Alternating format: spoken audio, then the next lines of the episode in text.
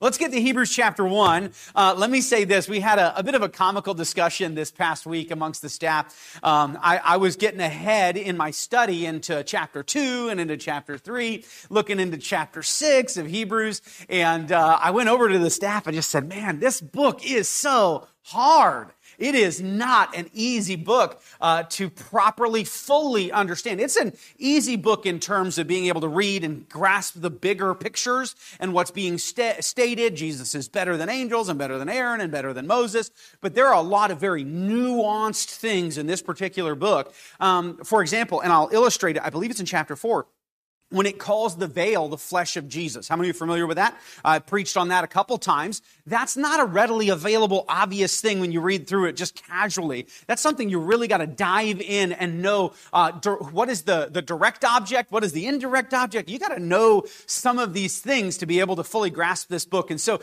this book is difficult. In fact, I was telling Brother Hunter, and you know what Brother Hunter tried to do? He tried to talk me out of Hebrews. He said, just preach Romans. He said, you only made it two verses in anyway. Just go to Romans. And, uh, uh, I, I would, I gotta be honest with you, I was mildly tempted. You know why? And here's the primary reason, and you can, you can disagree and you can be wrong. Here's the primary reason I don't think Paul wrote the book of Hebrews. And when you read the book of, of Romans, you really have to try to be a heretic. Like you'd absolutely have to put effort into being like, I know it says by grace are you saved through faith, but here's what I think it should mean. Whereas with the book of Hebrews, you don't even have to try. You could just not understand a sentence structure and you could end up completely left field of what the verse is intending to mean. And uh, so I'll give you an example. This is kind of where I got like, oh man. Uh, in chapter two, it talks about how Jesus is made a little lower than the angels. And to be honest with you, in the first couple verses, you don't even know if it's talking about humanity or Jesus, but he's made lower than the angels. And we won't discuss this. I'm just going to throw it out there and let you do some homework on it. But here's my question, and I hope you ask questions while you read the Bible. By what measurement is Jesus made lower than the angels? And you'd say, well, because he's made humanity or he's made man. So does that mean that he is less valuable than the angels or that he's less powerful than the angels? Well, we know those two are not true. So how is Jesus made lower than the angels in chapter two? So you could just read through that and be like, yep, he's made lower than the angels and then go on and never give it a second deeper thought and you didn't really fully understand the depth of the book. And so this book is deep, deep, deep, deep, deep. And so we're going to have to move with that in, in, in full understanding. Um, and so again, I, it, could, it could have been Paul. I don't know if it was Paul. Um, imagine if you were reading a manuscript of my sermon and then reading a manuscript of somebody else. You, you'd probably be able to see some of the differences, though that really doesn't matter. But to me, I'm thinking, man, if Paul wrote this, I think I would be able to, you know, be able to navigate it easier. Uh, this book is very, very eloquent, but a beautiful book and a powerful book. And I hope that that was taken with no disrespect. It's powerful, it's beautiful, it's God ordained, but it's written to a people who had a much better understanding of the Hebrew culture and, and way of living and Bible than I do. And so we're going to dive in back to Hebrews chapter one, verse number one. And I ask that you'd be patient with me um, as I try to interpret these things. Some of the areas that I will have to be there, there, will be times in this particular book I'm going to have to say, hey, there's kind of two ways this could mean. Uh, neither of them are going to be in conflict with each other, but it's important that we, we put both of those out there. And so just be a little patient with me, if you will. I'll try to be as honest to the text and to my understanding of the text as I possibly can. So Hebrews chapter 1, verse number 1 says, God, who at sundry times in diverse manners spake in time past unto the fathers by the prophets Real simple, real basic. God in the past, we already saw these two verses, so we should have a relative grasp on it. God in the past chose by different methods to speak to men, uh, giving his revelation. But in verse number two, hath in these last days spoken unto us by his son, and that's a key word. That's the whole chapter, chapter one, not chapter two. That's all of chapter one is about the sonship of Jesus. He says, but hath in these last days spoken unto us by his son, whom he hath appointed heir of all things, by whom also he made the worlds. So there's a lot in this passage. Like I said, if you're just casually reading your Bible, which I don't advocate for, I think everybody should read and study. I don't think you should just read through. I, would be far more um, I'd far, I'd, I'd, advocate far more for studying and reading less, but understanding. Um, you know, if you're going to spend an hour, um, there are different times and different ways to approach it. You can read, you know, 15 chapters, or you can read four chapters and really, really, really understand it. And I think both have their place. You know, I think two years ago we read through the entire New Testament in a month, and I think that was huge. I think it was awesome. I learned a lot just doing it in kind of successive order. But I really think it's important that we stop and really understand the nuances. So we could read through verse number two and just kind of move on. Hath in these last days spoken unto us by his son, whom he hath appointed. So, real quick, God's sovereign authority appoints Jesus to be heir of all things, and Jesus by whom all also he made the worlds. And so this is asserting the creative role of Jesus in all of existence. Now, the first two verses of Hebrews are very, very similar to the first few verses of John's gospel, uh, where it talks about in the beginning, God created the heaven and the earth. Oh, forgive me. Uh, yeah. Uh, it talks about Jesus being the word and the creative force in uh, the Genesis account. And here, Hebrews asserts the exact same thing that Jesus was the force in all of creation. By him, all things were made, the worlds were made. Look at verse number three.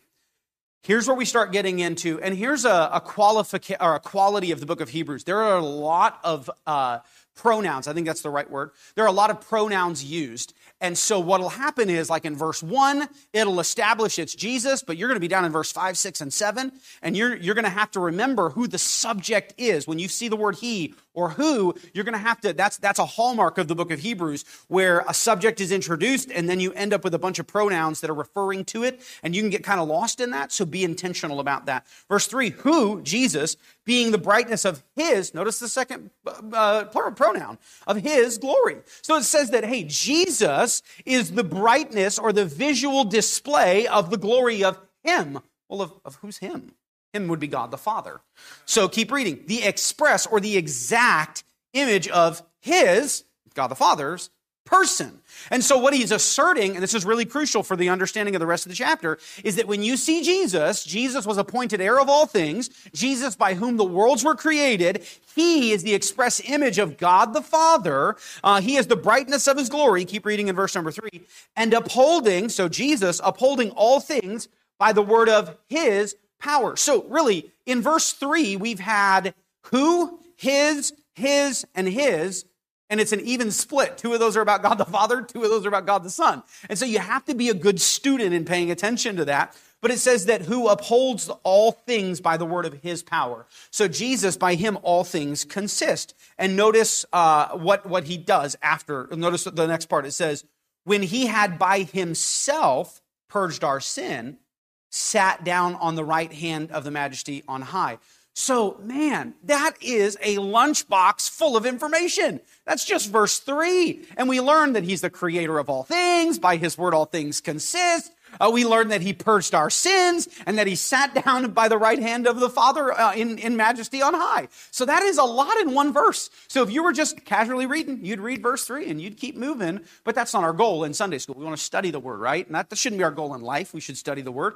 But there's some things important here is that Jesus finished the work of salvation and he sat down as God enthroned. Now that's crucial because that's the picture that we start with. That's the opening tone of this entire book that he created all things. By him, the worlds were formed. By him, all things consist. He is the sole person who worked in our atonement, and that after finishing the atonement and purging our sins, he sits down as God enthroned.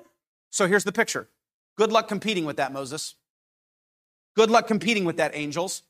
Good luck competing with that, uh, you know, tabernacle. Good luck competing with that law. And that's, that's the whole point of the book. You start out with almost this Isaiah chapter 40 view of Jesus that he's seated and on his throne and he's high and he's finished with the work of atonement and he's holding all things together because he was the one who spoke them into existence. And then in this very chapter, the author is going to go after angels and the fact that the Jewish people would hold them in too high of a reverence, that they would in some respects worship them and worship the law that they had been given, which is a whole other question. At what time did God give the law by angels? When it talks about in chapter 2, it says by the word spoken by angels, the word spoken by Jesus or his spirit is better. So there's some questions we got to answer and I hope you're, you're good at kind of retaining some of that. We'll come back to it in a minute.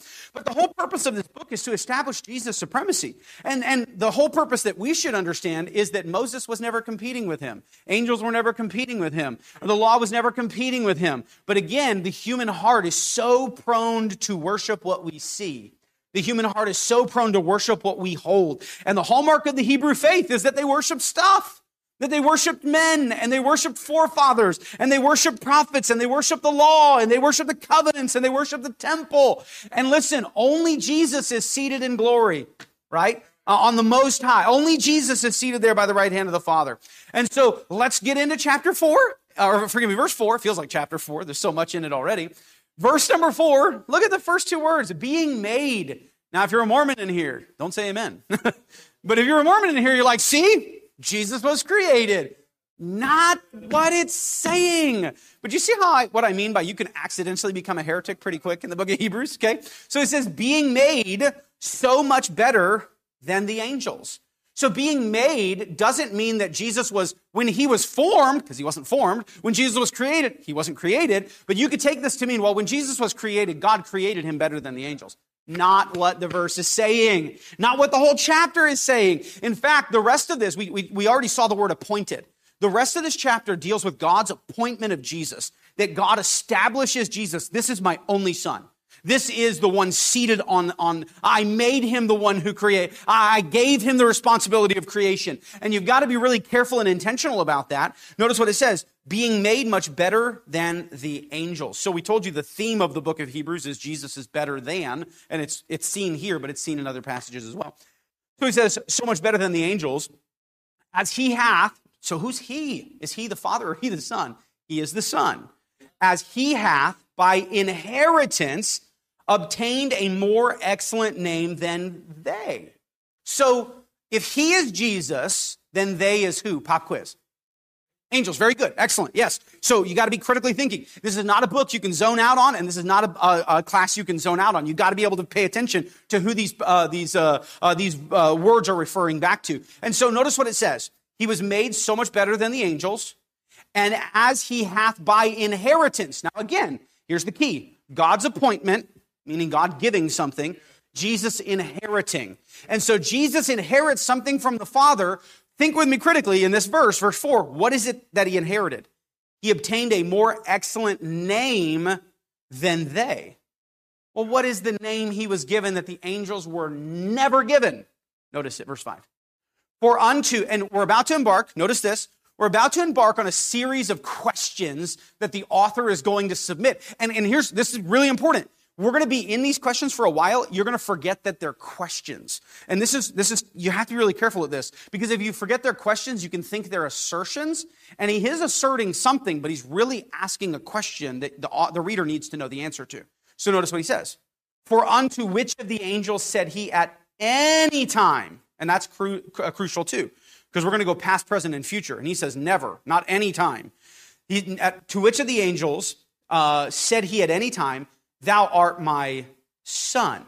So that's the inherited name. Jesus was appointed by the Father. Yes, he was creator. Yes, he was atoner. Yes, he sat down at the right hand on, on majesty on high, but he is assigned the name by the Father of the Son. Jesus, by inheritance, is the only natural, eternal Son of the Heavenly Father. And so he is called Son. And that is a title that is only rightfully claimed by Jesus. Now, wildly enough, and you'll get into chapter number two, we get that title too, to a certain degree. We're not the only begotten Son of God. We are the redeemed, adopted sons of God. And it's a beautiful thing that, hey, the angels don't even get it. They've never been called sons, but we've been called sons. And it's, it's a really beautiful thing that, that the author's trying to give us, but we'll have to get to that in a little bit. So let me ask you, uh, uh, uh, well, let's keep reading. Verse number five. For unto which of the angels said he at any time, Thou art my son? Please pay attention intentionally to this next statement. This day have I begotten thee. Now, here's, here's why I say it's important. Is that a statement or a question? It's a question, okay? We make a mistake when we think that God is stating something about Jesus exclusively, as though he's saying, hey, this is my only begotten son. Now, he is, but we interpret that incorrectly if we fail to understand that it is still a question. Because here's what he's saying Here's the question. Here's what verse number five is, is kind of encapsulating. The question is to the angels. He is saying, Did God ever in time past or today, this day, has God ever claimed an angel as his son? That's what chapter, that's what verse five is saying. He said, At what time in the past and at what time ever has God ever looked at an angel and said, This day I claim you, I appoint you an inheritance to be my son? And the answer is never. He never did that. And you'll see in a little bit that he never will do that either. And so this day have I begotten thee is not a statement of Jesus' origin. It is actually a statement of his current status as son. Okay? Digest that for a second. Let me back it up. Okay? This day have I begotten thee is he's not talking to Jesus. He's not even talking about Jesus. He says, unto which of the angels has he ever said, this day you are my son that I have begotten. Now we know that Jesus is the only begotten of the Father, right? But begotten is speaking of a current status as son. And so what the author says here, it's not a statement of Jesus' origin that, well, he was created, he, you know, he was begotten as in terms of if you birth a child. Now you're going to see in the next coming verses, he was begotten into the world. But this isn't talking about Jesus' eternal state. It's talking about Jesus' present state, that you are my presently claimed son. This is a question about the status of angels. Did he ever say this to the angels? No, he never did. Keep reading, verse 5. And again, I will be to him a father, and he shall be to me a son. What punctuation mark comes at the end of that verse? Don't forget it's a question. So he says, so again, you could be like, yeah, Jesus, the Father's talking about Jesus, that I will be your father and you'll be a son. Now, is that true of Jesus and, and God's relationship? Yes. That's not the point of the question. The point of the question, don't lose the subject. He's talking about angels. Never to angels in the past and never in the present has God ever said, I am your father and you are my son. That's never happened. Okay? That's important. Jesus' status as son is, is was, or forgive me, was, is, and will always be. So he's again, he says, I, uh, I, will be to him a father and he shall be to me a son, question mark. So never in the past, no one in the present, and only Jesus in the future will ever be called the only begotten son of the Father. Let's keep reading. And I know it's a lot and it's easy, it's hard to digest, so just stay with. Verse 6. And again, when he bringeth in the first begotten. So he's going to prove another point. Again, hey, on top of that, on top of the fact that God never called any of the angels his sons, on top of that, when he bringeth his first begotten into the world, now we're speaking to Jesus, he saith, notice this, let all the angels of God, would you read the last two words? Worship him. So Jesus is not begotten in eternity past. He's begotten into the world. Jesus is uncreated. He has no beginning and no end. But he was begotten. He was born into this world through a mother's womb. But did you notice the whole heartbeat of the text is what he's saying is, even when he came to earth, here's what God told all the angels. Worship him. He is the creator. He is God. They were made to worship him. And understand this. I mentioned it briefly when we started service. Worship is all about authority structure. Okay? It's all about authority structure.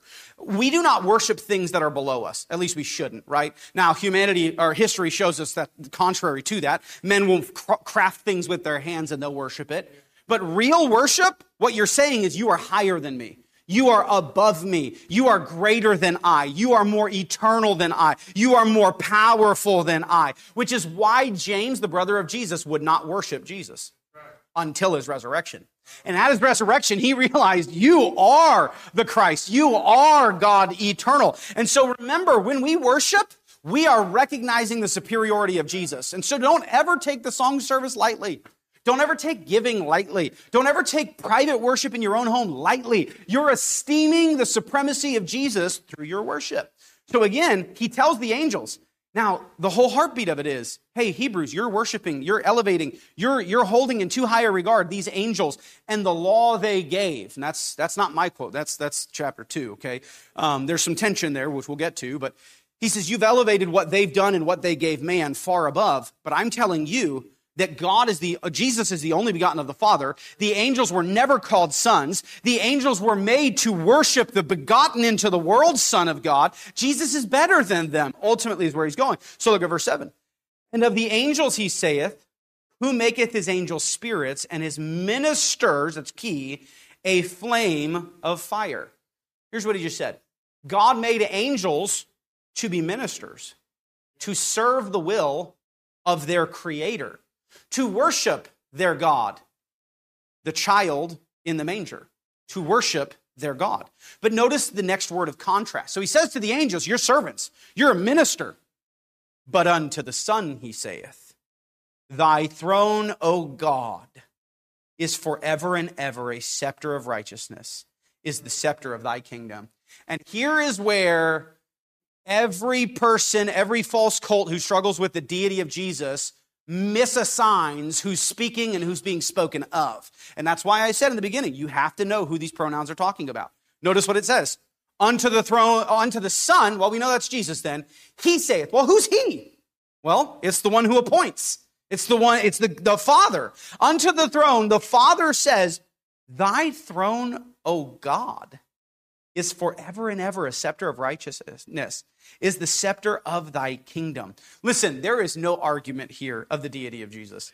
There is no wiggle room here. There's no place in the Greek where you can point out and be like, well, what, what he was really saying, no, what he was really saying is God the Father looks at the Son and, and, and he says, angels, your servants, you, you are God.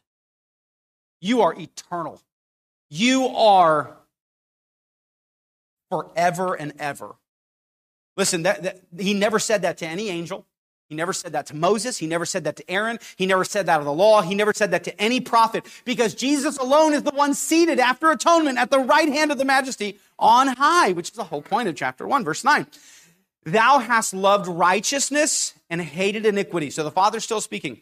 Therefore, God, even thy God, hath anointed thee with the oil of gladness. Read the last three words out loud. Above thy he says, You are the anointed one. We saw that a couple weeks ago. Mashiach, Messiah. You are the chosen one. You are the Christ. You are the eternal God, seated in majesty on high. You are the bridge between heaven and earth, the anointed one. Verse 10. And thou, Lord, the Father's still talking here, in the beginning hast laid the foundation of the earth, and the heavens are the works of thine hands. So again, we're in verse 10. We found out who was talking in like verse 8. So it's very easy to forget who's talking and who's being spoken to. You see what I mean? That's, that's one of the hallmarks of the, the hard part about navigating Hebrews is who's speaking, who's being spoken to. But he's talking, it's, it's God the Father saying to the Son, Thou Lord, in the beginning thou hast laid the foundation of the earth and the heavens are the works of thine hands. Verse number 11. They, so all of creation, all of heaven, including angels, including humanity, they shall perish but thou remainest, and they all shall wax old as doth a garment. So all of creation, all of earth and us and our stuff's all going to wax old. But notice what the Father says, and as a vesture, thou, Son, thou, uh, shalt thou fold them up, and they, us, shall be changed. The heaven, the earth shall be changed. But thou art the same, thy years shall not fail. What are we learning there? Well, the eternality of Jesus that he will never change, the immutability of Jesus, that he will always be the same, the, the fact that he is eternal in both directions, God forever. In fact, it was funny, my wife and I, she, uh, you, you ever have that, you ever seen your kids have the argument? Well, like, they'll be like, well, uh, uh, you know, infinity. Well, infinity plus. And uh, my wife and I had a little bit of a, a text message joke going. And uh, she said something, and I was like, well, that plus infinity. And my wife was like, that plus eternal. And I was like, ah. Oh. And I told her, I said, theologically, you got me there.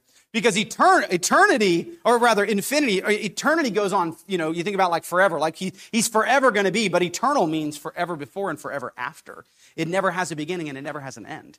And it tells us here that Jesus is eternal and unchanging. Look at verse 13. We're almost done with the chapter. Again, he comes right back to square one. But to which of the angels said he at any time, Sit on my right hand until I make thine enemies thy footstool? He's asking a question we already know the answer to. None of them. He never said that to any angel. Are they not all ministering spirits sent forth to minister for them who shall be heirs of salvation? There's a lot in that verse too. He says these angels were servants, and they were servants, yes, to their God, but they were servants to those who would inherit the salvation brought by Jesus. And so you see, uh, whew, I'm going to be careful how I say this because again, I don't want to. I don't want to say something the Scripture doesn't say. In the next chapter, you're going to find where Jesus is made lower than the angels. But here we find that ministers were made so they could help uh, to those who would receive salvation. And in this later chapter, we're going to find that we'll judge angels. And it just, there's a lot there. And you got to be really, really, really loyal to the text. And that's my hope and intention. And I hope that you'll give grace as I try to do that. I hope you know my, my heart and my spirit toward this. Um, you know, we got some time and I've got the text. So let's jump into chapter two. We've got, we got like seven or eight minutes. So let's go after it. And uh, look at verse number one. It says, Therefore, we ought to give the more earnest heed to the things which we have heard, lest at any time we should let them slip. Now, I told you when we started the, cha- the book that what Paul, oh, I said Paul, it was, wasn't Paul. Brother Bob, stop it. Brother Bob's convinced, Brother Jim is convinced we'll have some church discipline after service. No. okay, listen, when you preach through the epistles, you're going to end up saying Paul a lot. So, um, slip of the tongue. But what he's saying here, what the author is saying here, I told you in the beginning that he would assert some biblical reality. Jesus is better than Moses. Jesus is better than Aaron. This particular chapter, Jesus is better than angels. And then at the end of it, I said there was two themes. The primary one is Jesus is better, and then there's a secondary theme that's less represented. It's only represented in this one verse, though so far. It'll be in other verses too, but it's very, very, very subtle. And it's this that the author says, now, hey, in light of that truth, don't walk away from Jesus. In light of, in light of the fact that no, never did he say it to angels, never did he say it to any human being, in light of the fact that only God calls the Son God, in light of the fact that by him all things consist, in light of the fact that he by the word of his own mouth made and keeps the universe, in light of the fact that he will by himself roll up and fold everything like a garment and it's all going to wax old and it's going to be made new, but Jesus remains the same and his days fail not. In light of that, Therefore, we ought to give the more earnest heed to the things which we have heard, lest at any time we should let them slip. He says, in light of the fact that Jesus is God and he's better than the angels, we need to guard our hearts from worshiping things we shouldn't. Now, again, here's where we come into some difficulty with um, us because we're not worshiping angels, right? I would assume nobody in the room uh, has an altar set up in their house to Gabriel or some kind of uh, you know uh, you know deity of that sort. But the fact of the matter is, we do worship things. We worship spiritual things. Sometimes we worship spiritual men, and we hold men in way too high a regard. And he's saying, hey, listen, in light of the fact that to no one ever, angels included, did God ever say, You're my son, you're my only begotten son. He says, let's take heed to those things lest we slip. Um, now, I want to see if I've got the time to jump in. I think I do. Let's go to verse number two. What I don't want to do is break into the really difficult part of chapter two just yet. Uh, and if I do, I'll just call it quits and we'll leave it with you for homework for next week. Verse two, it says, For if the word spoken, yeah, it's here. For if the word spoken by angels was steadfast, and every transgression and disobedience received a just recompense reward, how, verse three, shall we escape if we neglect so great a salvation? Now, great verse. Just keep reading. Sounds good, right? Question um, what he just said was if the revelation given by angels, if the word, logos, that was delivered to us by angels was sure, and if you disobeyed it, there was a recompense reward for your, your foolishness and disobedience, how do you think we're going to escape? What, what, what revelation did God Himself not speak that He sent and gave to man by angels? I hope when you read, you ask these questions because that came across my mind, and I was like, I, I don't know. Well, let's let's do a little bit of Bible study, okay? Uh, go to Galatians chapter three. You say, well, let's go to the Old Testament and find it. I, and I could be wrong, and if I'm wrong, I I want to hear it afterwards. I couldn't find it in my study. It doesn't say in the Old Testament that any of the books were delivered by angels. But when you get to the New Testament, there are two references that talk about books that were delivered by angels, or at least somewhat credited to it. So Go to Galatians chapter 3 and Acts chapter 7. We'll give you a second to get there. This is crucial. It's actually, it's actually fundamental to understanding the rest of chapter 2. You will not understand chapter 2 and how Jesus is made lower than the angels if you do not understand what is being stated in verse 2 and verse 3, but mostly verse 2. So again, the word I'll, you're going to Galatians 3 is we're going to read, but I'm going to read for you that verse we just read in chapter in chapter 2 verse 2 says, if the word spoken by angels was steadfast, so it's absolute, it's unmovable, and then every transgression and disobedience to that law given eh, received a just and recompense reward, how are we escaped such a great salvation that's offered to us? So if the word given by angels was, was pure and steadfast and unmovable, and there was a, you would be judged by disobeying it, again, now we have this law under Christ. So what revelation was given by angels? Galatians chapter 3, verse 19. Now, some of you Paul fans out there, Bob, um, are going to like this verse right here because it's kind of where we find its origin. Galatians chapter 3, verse 19. Wherefore then serveth the law? It was added because of transgressions, till the seed shall come to whom the promise was made, and it was ordained by angels in the hand of a mediator. So here's what he just, and, and we don't have time to read the whole chapter. You'd have to read it, and, and I give you full permission and, and call you to it. I don't have time to read the whole chapter. I apologize. He's talking about the law. And he says, and the law was given by angels to a mediator, to Moses. And that law, when Moses died, was instated across humanity. So he says the law was mediated by angels. Well, again, Paul's not the only person to say that. In fact, Stephen, while he was right before he got stoned, said the same thing. Would you go to Acts chapter 7, verse 53?